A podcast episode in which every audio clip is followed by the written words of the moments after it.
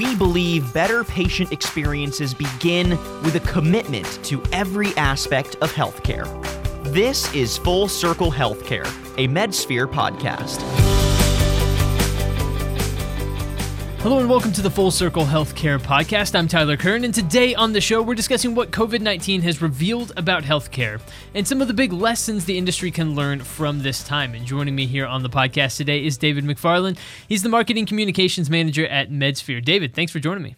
Hey, Tyler. Thanks for having me.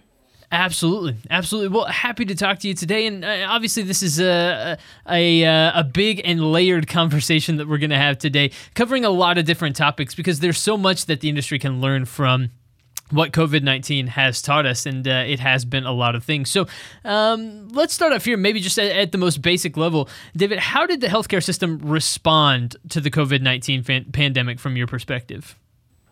Um, wow, that's a that's a great question, and it's it's a hard one to cover uh, in brief.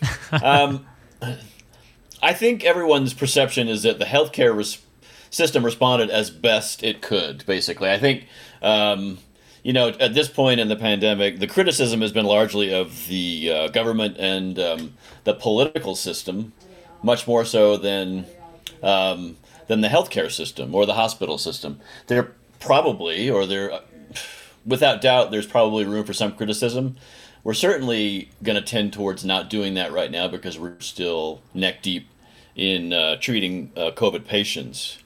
But when things have calmed down a little bit, there will be an opportunity to look at things that didn't go well. I mean, right off the top, you would say that making sure there was significant supplies for a pandemic so everyone's protected, that hasn't gone real well.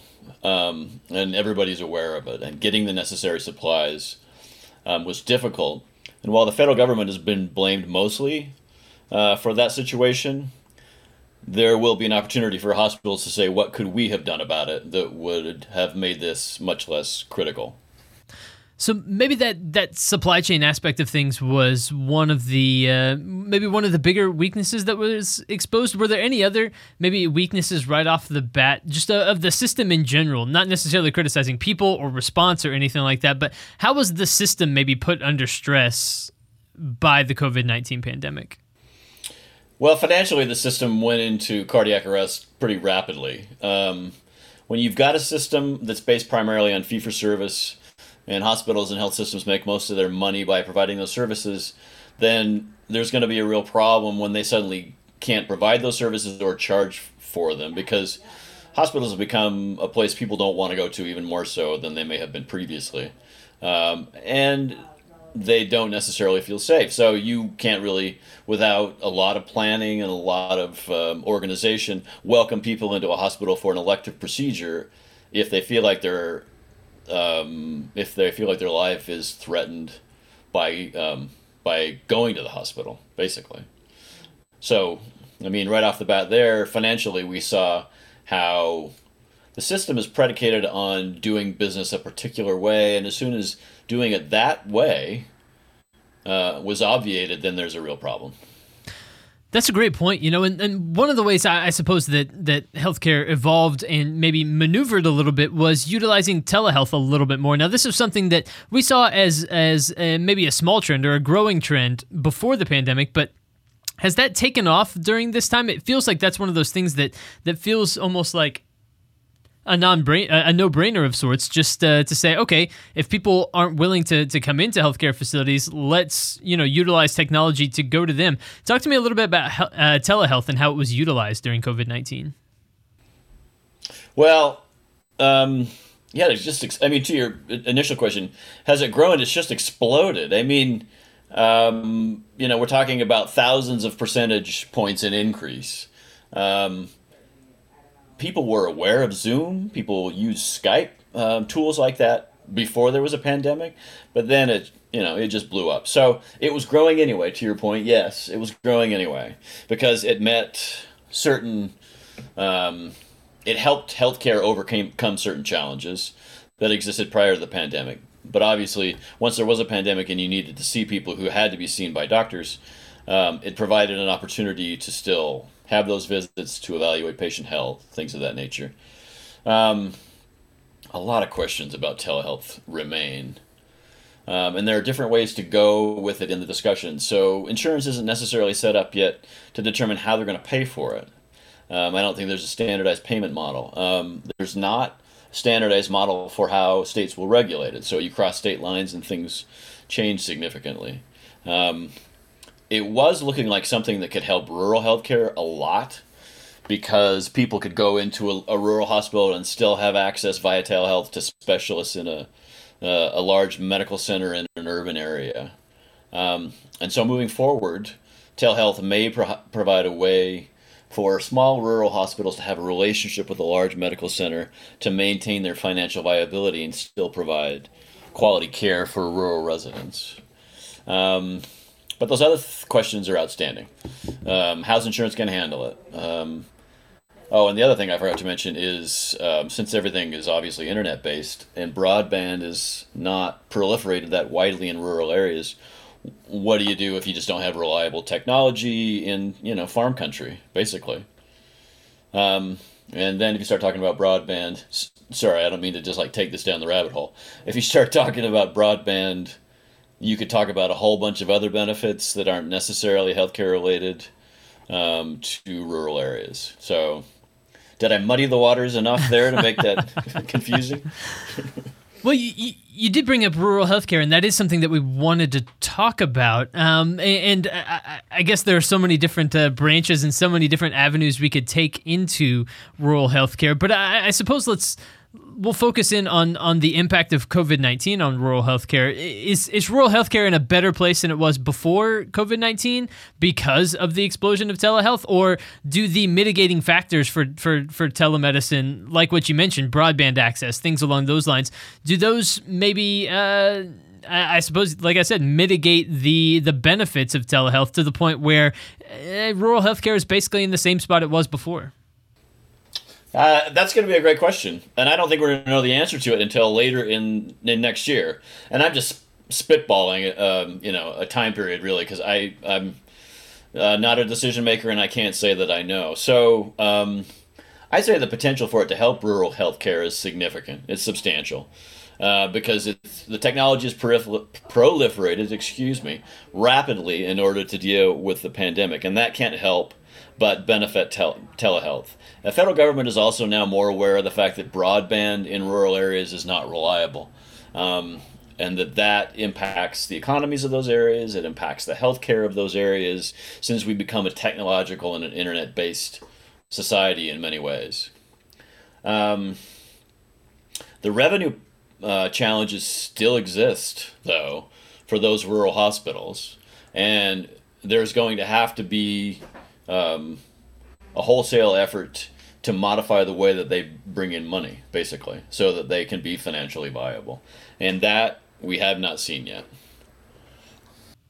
That's a good point. And and even as we were discussing elective procedures earlier, that's that's another you know uh, a thing that I, I, suppose that that we can discuss as far as this goes. But what should healthcare providers be looking at as different revenue models and different ways of of doing healthcare, for lack of a better term. What what types of things should they be looking at as maybe alternative methods to how things are right now? Because as you mentioned, people weren't getting elective procedures, and so hospitals were losing money, going out of business. Rural healthcare, there's there's still questions around um, revenue there as well. And so, what alternative ways of doing this exist that uh, that maybe healthcare providers are looking at?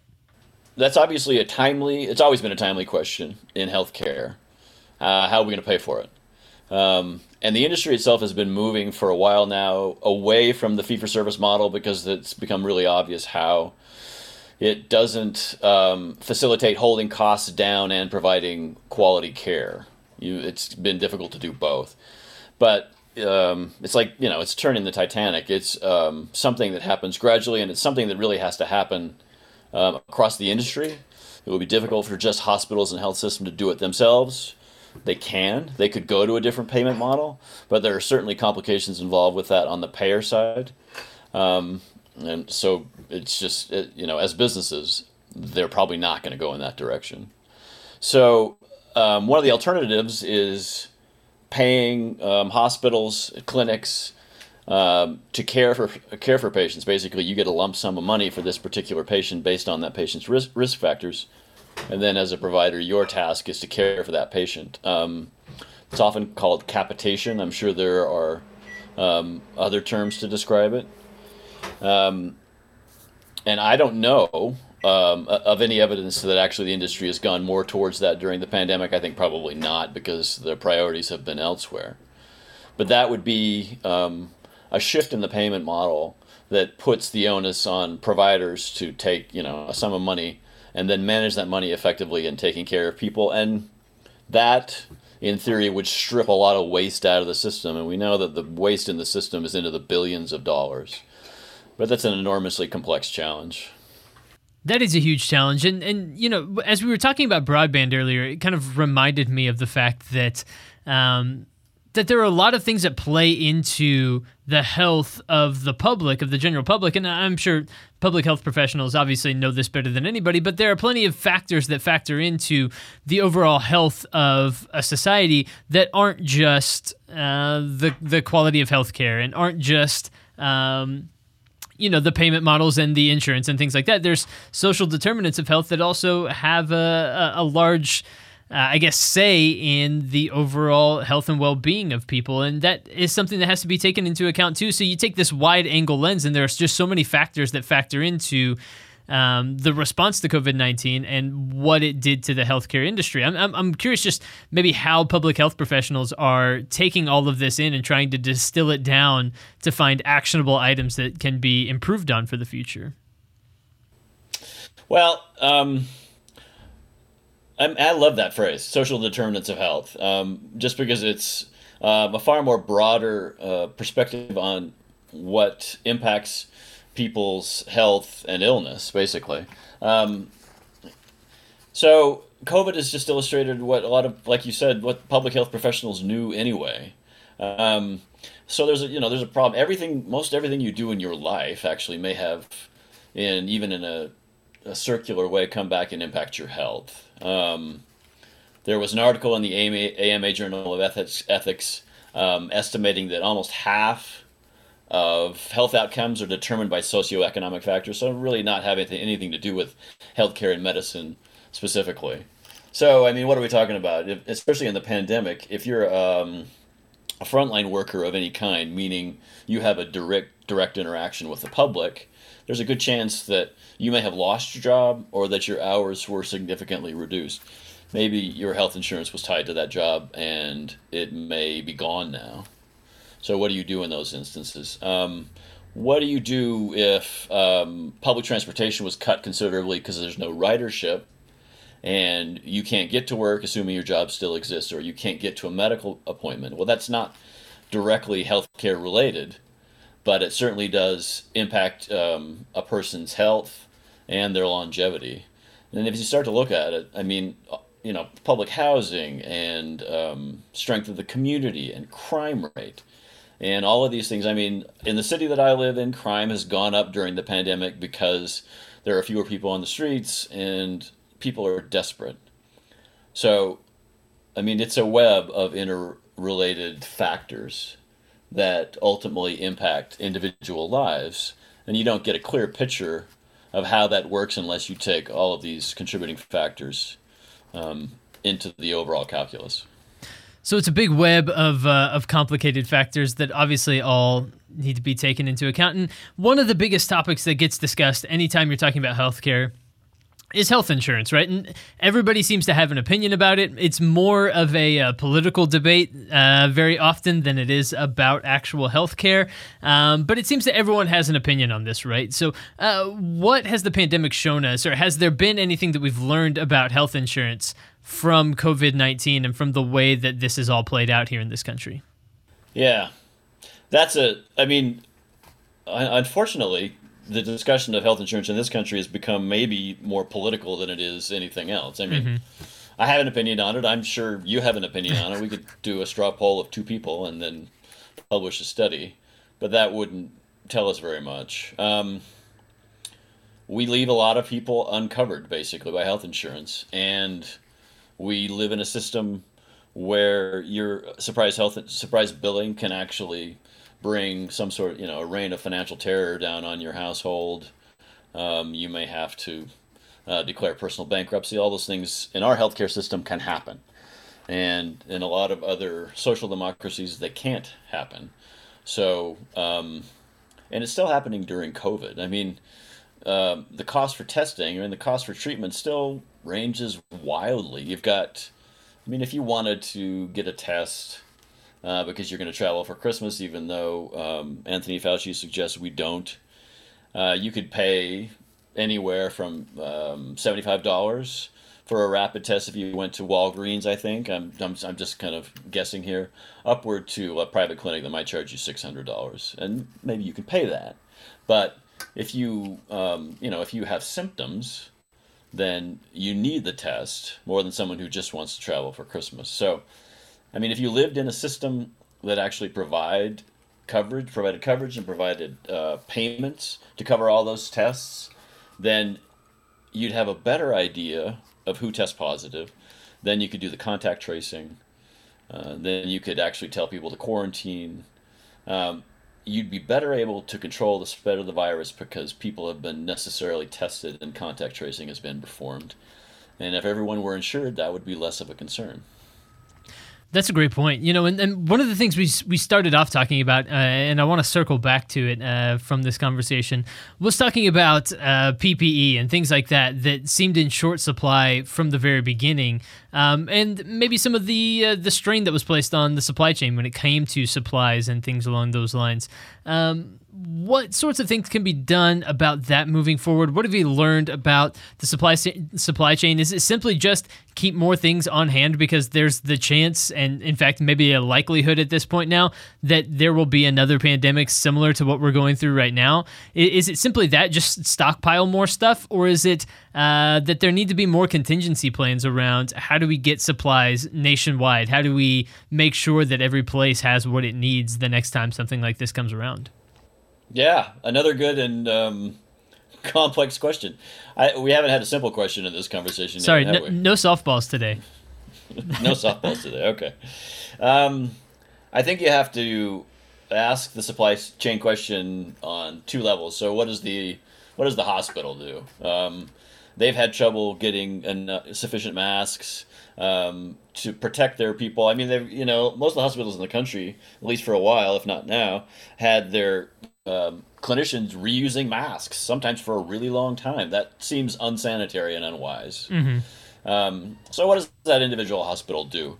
Um, there are certainly software programs that can help them uh, be on top of their ordering and their supply chain a little bit better. They use a bunch of different methodologies and that track effectively what comes in and goes out in a real time uh, method methodology. Um, but to your question, I mean, if that hospital doesn't have confidence that what they need is going to be available when they order it, then I think their tendency might be to stockpile it, um, which is kind of unfortunate because they don't really want to. They don't want to have warehouses full of stuff that they have to maintain and pay for. They want to use a just-in-time ordering methodology so that they have confidence that what they need can be available almost immediately when they order it, um, and that makes it a lot more complex. So there will be other pandemics. I don't think there's any doubt about that.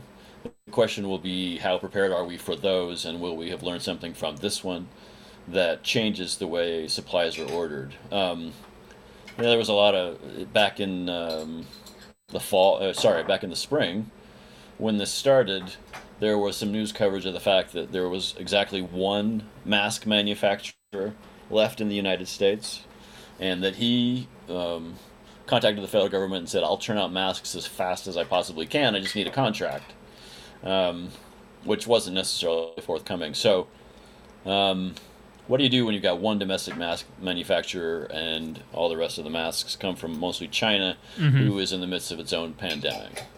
Um, so those are larger industry questions. Does the federal government um, provide some sort of fun- financial stimulus for domestic manufacturers to start making masks here in the U.S. and other PPE as well. Um, those are harder economic questions that we still have yet to answer. It seems to me that the answer to those questions is fairly obvious, and the benefits to the country are also fairly obvious. But um, most societies, most cultures have a tendency to forget a lot of the lessons learned the further you get away from an actual emergency. We'll have to see. That's a great point. That is a great point. That uh, that we do tend to uh, those lessons tend to fade, I suppose, as as time goes by, and that's a that's an excellent point. I want to uh, last question I have uh, focuses less on healthcare and more of end uh, end of life care, and that's because nursing homes and assisted living facilities were hit especially hard by the pandemic. Does that necessitate a conversation about the ways that that we can evolve these types of facilities moving forward? Uh, yeah, I think we're going to have um, a national conversation about that. In all honesty, but initially, the area of concern I think I'm I'm most curious about is how it's going to impact individual familial decisions. So, I think it would be very very difficult for a family that's that has an elderly parent in assisted living facilities to not consider now you know whether or not they want to leave them there. I mean, and, and moving forward, if you had a parent who was going to be in need of support um, in their later years, you'd probably have to think a little bit differently about maybe putting them in, in a, a, facility or maybe not, or doing a little bit more research on exactly how prepared that facility is for something like this pandemic. Uh, we've, um, I think we may have addressed this earlier, but may, if not, we know that this pandemic's not going to be the last one. Um, we're hopefully going to, this is going to prepare us for pandemics in the future um, that may be similar or worse. We don't know. But now it's a situation where this might become part of our governing healthcare philosophy in a lot of different areas, and assisted living facilities are just one of those. On a broader scale, there have been questions for a long time about this industry and how it's regulated um, and the qualifications of the individuals who work there, what the demands of the owners are, how much they get paid, all those things factor into questions about the quality of care that, that some facilities provide. So I would expect that those kind of conversations would happen on both the familial and the broader industry level, and then probably also maybe at the federal government level when you start considering regulation of some type. And what previously wasn't necessarily a decision that factored in a virus or a pandemic will probably that'll be included i think in conversations and thought processes moving forward that's a good point and it feels like we uh, as a culture as a country maybe can't even fully agree on the fact that we that we have failed. Uh, it feels like uh, you can have conversations with uh, with any number of people, and they'll tell you that we've done an amazing job. And so, um, that makes these conversations all the more difficult. And uh, David, I feel like you've done a great job navigating these topics today. And so, David Macfarlane, Marketing Communications Manager at Medsphere. David, thank you so much for joining me today and talking a little bit more about healthcare as it's related to COVID 19 and uh, everything that goes along with that. Thanks, Tyler. I enjoyed talking to you. I enjoyed it as well. And everyone, I, I, hope you enjoyed listening to this episode of Full Circle Healthcare Podcast. We appreciate it very much. We uh, we enjoyed bringing it to you. So make sure you stay uh, subscribed there on Apple Podcasts or Spotify. If you're not already subscribed, make sure you hit that button to stay up to date with the latest in healthcare and everything going on. And of course, we'll be back soon with more episodes of the podcast. But until then, I've been your host today, Tyler Kern. Thanks for listening.